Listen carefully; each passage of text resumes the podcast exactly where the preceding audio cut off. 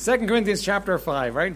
Now, I realize you've all eaten and you're ready for your, for your afternoon Sunday nap, all right? So, I'm going to pray for you, right? Uh, but I'm not going to keep long. We're not, we're not going to stay long. We're going to try and move through this as quickly as we possibly can. I want to talk to you about the gospel and about getting the gospel out. You see, fellowship is important to us, but do you know our fellowship and everything that we do focuses around the reality of our job is to get the gospel out. Our job is to reach out to people with the gospel. If, if we're not reaching out with the gospel, um, what happens is the church is dying right? regardless of our fellowship, regardless of our building, regardless of our new chairs and new tables, our church is dying if we're not reaching out in fellowship with the gospel. So all of us need to uh, take that on board. Now, we're going to talk about it. And again, I, I hate it when somebody tries to guilt me into doing something, and you probably do too. What I want to do, though, is I want us to actually lay hold upon the fact, you know, it's our responsibility to tell others about a Savior and all that we have in Him. Now, the world and the devil will compete and will fight against us to keep us from doing that, sometimes quite successfully. But we need to persevere, pursue, and go after, because there's a whole world out there that's dying in its sin and going to hell. And you and I have the answer. You're meeting people all through this week I mean, that lady that I spoke with yesterday, you know, uh, obviously she was highly offended with me. But you know, the reality is there is no God in her life. So, you know, if there's no God in your life, you become the God of your own life. But it doesn't work very well. And all of us need to be in the place where we're actually telling people about the Savior because He's the answer to all the problems. Uh, 2 Corinthians chapter 5 and verse 10. 2 Corinthians 5 and verse 10. For we must all appear before the judgment seat of Christ, that everyone may receive the things done in his body, according to that he hath done, whether it be good or bad. Knowing therefore the terror of the Lord, we persuade men. But we are made manifest unto God, and I trust also are made manifest in your consciences. For we commend not ourselves again unto you, but give you occasion to glory on our behalf, that you may have somewhat to answer them which glory in appearance and not in heart. For whether we be beside ourselves, it is to God, or whether we be sober, it is for your cause. For the love of Christ constraineth us, because we thus judge that if one died for all, then we're all dead. And that he died for all, that they which live should not henceforth live unto themselves, but unto him which died for them and rose again. Wherefore henceforth know we no man after the flesh, yea, even uh, though we have, yea, though we have known Christ after the flesh, yet now henceforth know we him no more. Therefore, if any man be in Christ, he is a new creature. All things are passed away, behold, all things are become new. And all things are of God, who hath reconciled us to himself by Jesus Christ, and hath given to us the ministry of reconciliation. To wit, that God was in Christ reconciling the world unto himself, not imputing their trespasses unto them, and hath committed unto us the word of reconciliation. Now then, we are ambassadors for Christ, as though God did beseech you by us. We pray you in Christ's stead, be ye reconciled to God. For he hath made him to be sin for us who knew no sin, that we might be made the righteousness of God in him. Let's pray. Father, would you bless us now, Lord? We do thank you for your word. Thank you for how clear it is, Lord. Thank you for how you use Paul to speak to us and to uh, communicate truth to us. Now, Lord, we're coming to you today and we're asking you, Lord, would you you take the burden of the gospel and would you place it in each of our hearts, Lord? Not, Lord, in a way that's of guilt, but in a way, Lord, that's of joy that we've got the answer that the world needs. You know, would you help us to see your heart in it? Help us to understand you in it. And Lord, may we be blessed and may we go out of here uh, with a heart and a passion to declare your word to others in Jesus' name. Amen. All right. Um, first thing we see there is that, that uh, he, he tells us that God has promised a reward. There is a reward for the declaring of the gospel. You and I are all too soon. We're going to be in heaven. We're going to stand before the Lord Jesus Christ. That's the reality. Uh, that's not being morbid. That's the reality. And we've been looking at a Wednesday night. You know, that's not a bad thing. That's a pretty good thing. I'm, I'm pretty. I'm more excited now than I was last year about the idea of going to heaven, because uh, I think I know a little bit more about it. And I think those of you that were here on Wednesday night, you, you know a little bit more about it too. And if you, if you missed that, listen, uh, talk to me. I'll give you. A, I'll tell you what books to read, or you can listen to it on the podcast. But you know what? Heaven's going to be an exciting place. You and I are going to become all that we were intended to be, and we're going to live in a world uh, that is all that we could ever have hoped for in that day. But there's a reward day coming for us before then. That's what the judgment seat of Christ is. It's not where we get condemned for missing it or for failing it. It's where we get rewarded for actually servicing, serving Him. And one of the areas that He asks that we serve Him is this area of the gospel. You see, you in your life have a group of people that you know that will listen to the gospel from you. They might never come to church, not before they're saved anyway. But they would listen to you talking to them about it. They would listen to your testimony. They would listen to you telling them what Jesus has done in your life and what he would like to do in their lives if they would just let him. In, in your way. And each one of you are uniquely equipped to communicate that truth to the people around you. Do you realize that? That we're, that we're all very different, uh, and yet each one of us have a gift, have an ability to take and communicate. It's easy for us to say, well, there are those extroverts. There, there, there are people like my wife who can talk to anybody and loves talking to people and so on, and and um, it's easy for her. Uh, and let's leave it to, to people like that. But the reality is that God has put people in your life, and they might never listen to her, but they would listen to you. They would listen to what you have to say. And you've got a message for them, a message to convey to them that you need to deliver. And God has uniquely equipped you so that as you open your mouth and speak it, you're going to connect with them. Right? Now, you may say, well, you know what, Pastor, I've tried that. It's, it's kind of interesting. Christians are, are either defeated, discouraged, disappointed, or weary as far as the gospel is concerned. Now, why? Because you've told people and, and they haven't come to Christ and they haven't come to church, and uh, even if some did, sometimes they, they've fallen away. But let me just disprove that whole theory for you. Look around this room.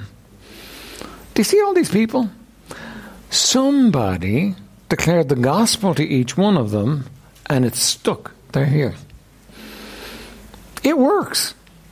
This is God's message and it works. Now, you know, if you get all results oriented and you're only going to deliver the gospel if there's a hope of you winning somebody, you know what? You're going to get to the place rapidly where you, you get weary and you get fed up. But if you get oriented to what you're supposed to be oriented to, which is delivering the message, what you're going to find is there are results. Because the gospel always brings results. And when you see the gospel bringing results, what's going to happen is you're going to one day stand before the Lord. And what, what do you want to hear from the Lord when you stand before Him? You tell me. What do you want to? What do you want to hear from the Lord? What do you want the Lord to say to you? Well done, thou good and faithful servant. Isn't that what you want? The heart of every believer longs for that. The heart of every believer wants that. You want, you hear him say, Well done, thou good and faithful servant. One of the areas that he wants you to be a good and faithful servant is in this area of the gospel.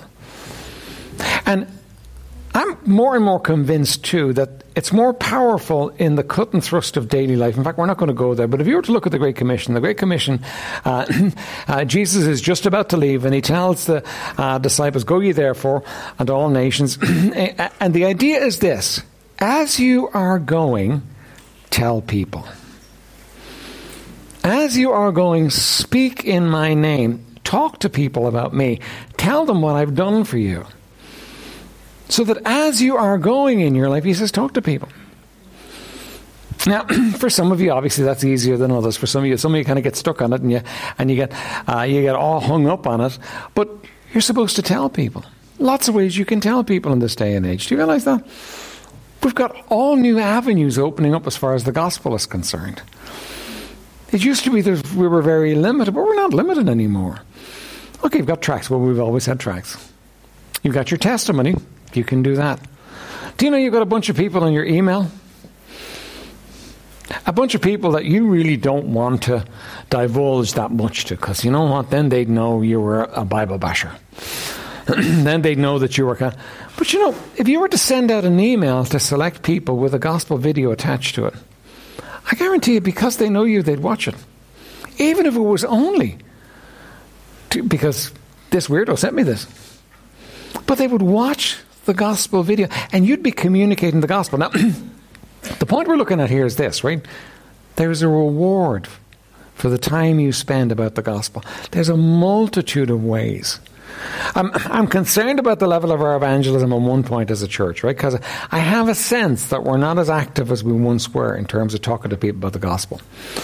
But on the other hand, you know what? We've got a, a, a, digital ministry going on, a video ministry going on, and more people are hearing the gospel through the church than ever before. Now, that doesn't mean that we should just kind of say, well, okay, that's the, that's the, that's the, the, the onus off me. Uh, let somebody else do it. We all need to get involved in this. You know, we've got an opportunity next Saturday. We're going to go uh, take one group. We're going to go into town to pass out leaflets, and one group are going to pass out leaflets here uh, in Tallaght. And you can actually pass out leaflets, put the truth in somebody's hand, the truth that could save them from hell. Had a man just passing by yesterday. Actually, he parked in the car park and he saw me come in and he came over to talk to me. Uh, by the way, Richie's his name, Carol, and he said to say hello to you. He knows you. All right? Richie. anyway, um, R- R- Richie stood telling me that he had, last week he had sepsis. And the doctors told him if he hadn't made it down to the hospital, he'd have died.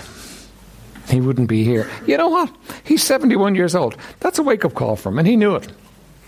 So I invited him in, talked to him about the gospel, gave him some leaflets to read. He was, listen, he was just eating it up. Said, said he'll come to church, said he'll come at some point and, uh, and visit us. But you know, there's a bunch of people out there that if you and I are listening, if we've got a, an ear to the ground, if we're looking for them, they want to hear. And you know what's going to happen? One day we're going to stand before the Lord, and the Lord's going to say, Well done, thou good and faithful servant. You were about my business. Now, like I said, the world, the devil, and the flesh will all conspire against you to shut your mouth. And it may be that it's a long time since you opened your mouth. It may be that it's a long time since you gave anyone your testament. It's a long time since you put a tract in somebody's hand and spoke to them. Why do revisit that in your heart? Talk to the Lord about it because the Lord wants you to declare the gospel to people. There's always people out there that want to hear, and there's a reward for that. Second thing I want you to see is this, though God's judgment is fearful. Now, let me say this. Um, verse 11 says, Knowing therefore the terror of the Lord, we persuade men. I, now, I do not believe you and I need the terror of the Lord in our lives in that sense. I love him and he loves me and I'm going to be with him and you know what? Anything I'm going to ever do for him is going to be out of his love in my life and the love relationship I have with him. And the same should be true of you. I don't fear the Lord in the sense. Listen, I fear being on the wrong side of him. I fear missing out on blessings. I fear on the uh, fear being in the wrong place with him. But I'm not waiting on the Lord to come with a big stick and beat me up, and you shouldn't be either. Because there's a lot of motivations in our lives, right? You can you can get people to do certain things by fear. You can strike terror in their hearts, and they'll do it for a while. But sooner or later, they'll overcome their fear and they'll stop doing it. We'll do more stuff for duty. Those that have uh, have the um, ability, that have the character to do it, that will do more more stuff for duty. But do you realize that you'll do the most stuff out of a love relationship with Him? Because I love them. You'll do things because you love someone that are onerous and hard and difficult, but you'll say, no, it's no problem. There's no problem. I'd, I'd gladly do it. I'd do twice that much. Now, when it comes to your relationship with the Lord, you're living in a love relationship with Him. In fact, you might say this that you're, you're, you're an avenue of His love to a world that desperately needs it. And you know, a huge part of our message is, well, he loves me. How could I how could I not tell you about the fact that he loves me? When we talked about fellowship this morning, and we, we rang a chord in all our hearts because it's real. We want to be accepted, we want to be loved, we want to be part of something. Do you realize they all do? Everybody out there does. Everybody out there has that need in them. Right? So knowing the terror of the Lord, well, what's the terror of the Lord? What are we talking about when we talk about the terror of the Lord? Well, we're talking about this, the fact that hell is real. Hell is real. Do you realize that everybody in this world is going to spend eternity either in heaven or in hell? There's no annihilation, there's no purgatory, uh, there's no limbo. It's heaven or it's hell. It's heaven or it's hell. Everybody you know is going to spend eternity in heaven or in hell.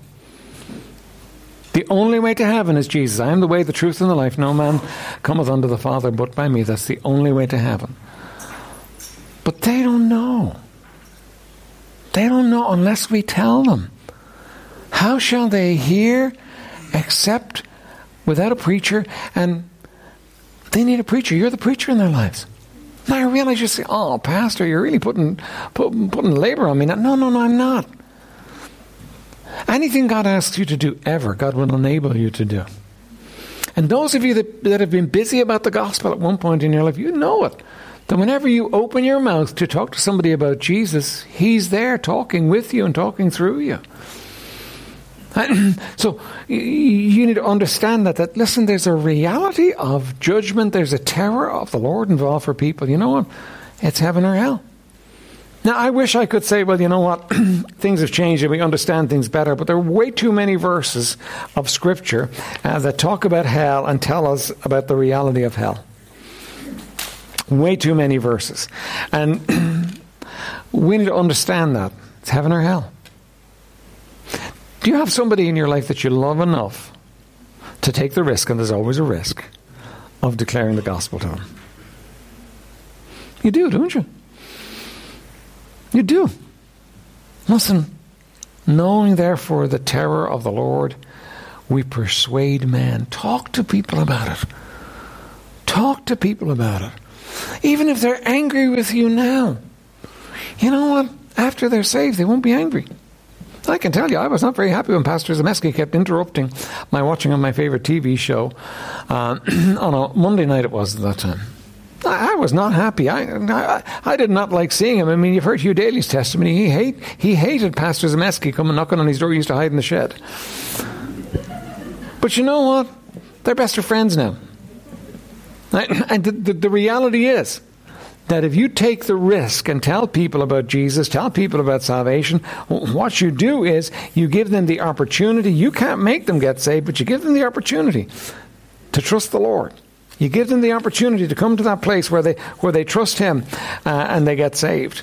And hell is real. The third reason for being a faithful witness is the love of Christ constraineth us to be witnesses. Listen, if you love somebody, you care about the things they care about. Yeah? I mean, that's just the way it is. If you love somebody and you don't care about the things they care about, you know what? They're going to question your love. Right? you and I love Jesus. He cares about souls. He cares about the people around you. He took every one of their sins on his shoulders and he paid the price on the tree. He cares about them. He loves them. The love of Christ pushes us, presses us to do this. If, if we really love Him, we have to open our mouths and speak for Him. It's not a case of, you know, making yourself or, you know, deciding to discipline yourself to do it. It's a case of you deciding, you know, listen, I love Him. And usually, a lack of evangelism is actually a problem of our hearts. That we're not, we're not actually in the place where we're in that love relationship with Him. See, if you love somebody, you'd do anything for them, wouldn't you? Well, if we love Him, we're going to love that which He loves. You've heard the story about the Moravians uh, and the two Moravians who heard about this group of uh, slaves on an island, and their master had said, No Christian's ever going to set foot on my island. I don't want anything to do with their religion, and I don't want my slaves being bothered with it. And so these two men decided that they would sell themselves as slaves to go to the island because he said, The only way I will accept somebody is to come as a slave. So they sold themselves as slave, they, slaves. They paid their own way to go and they boarded the ship to go and give their lives as slaves. Right? and they said this as they were going that the Lamb may receive the reward of his suffering. Why were they doing it? Not even just because of love of the slaves. They were doing it because of love of their Lord, that he may receive the reward of his suffering. You know, folks, I think we can open our mouths and speak for him. I think we, we could put a leaflet in somebody's hand this week. I think we could write an email. I think we could pass out tracts uh, next Saturday. You know, I think There's a lot of things we could do. And by the way, let me say that I don't have time to develop this right now. There are so many ways of delivering the gospel in our day and age that you need to think it through. What can I do? You need to pray it through. What can I do? Because there are ways of getting it out that have never been available to us before. All of them will mean you taking a risk. But seriously, think about it this way, right? I mean, you take a risk of losing a friend when you declare the gospel to them. But are you really their friend if you don't declare the gospel to them? Is that really friendship? Could you really say that you care? Now, take the risk, find a way.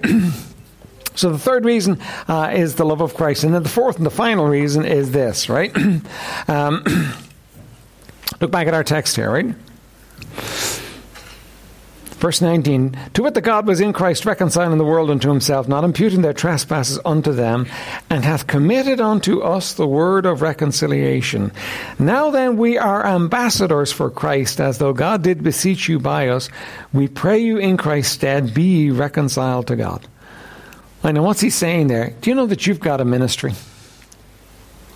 We've all got a ministry. Yeah, listen, you may have a job. It may pay you good money. I hope it does. You may have a household that you run. I hope you run it well. Uh, you may have a school that you go to, and that's your main uh, work. You may have a ministry you're involved in. And listen, I'm glad for that. But do you realize that you have one overarching work that you're supposed to be involved in? The ministry of reconciliation. Do you realize that God's upset with people? God is upset with people because of sin, and He's holding back His upset because He wants man to be saved. But there's coming a day when he's going to release his upset. He's going to show how upset he is uh, with sin. And he says to you and I, he says, Now listen, I have paid the price. If they will just come to me and agree my terms. Now, what are his terms? His terms are I'm a sinner, bound for hell. He's a Savior who paid the full price. If I trust what He did, He will save me and take me to heaven. You couldn't get a better deal than that, could you? Nobody out there is going to get a better deal than that. And He's given you this ministry to go out and to reconcile people to Him, to speak to people about Him, to talk to them. And that's your ministry. That's, that's, your, that's your real task, your real job. Now, look, you're going to do it in a host of different ways. I think, you know, us focusing on one way and making that the only way is kind of to limit you and limit what God would do in your lives. But I'm going to say this to you you need to be doing it some way. You need to be active and you need to be faithful and you need to be regularly doing it some way. Right? Now, I know for me, if I don't plan to do something, it doesn't happen. Is that fair? You got so much going on in your life. You know that if you don't actually make a plan to do something, it doesn't happen. Now, I'm not going to tell you the plan. Some of you would love, you'd love to say, okay, Pastor, he's going, he's going to make a plan for us now, and we'll just go and do it. I'll be here next Saturday. Uh, people be here. There'll be people in town as far as the gospel is concerned. That's great. But you know what? On, on a regular, ongoing basis, God wants you to find a way for you to actually declare the gospel to people.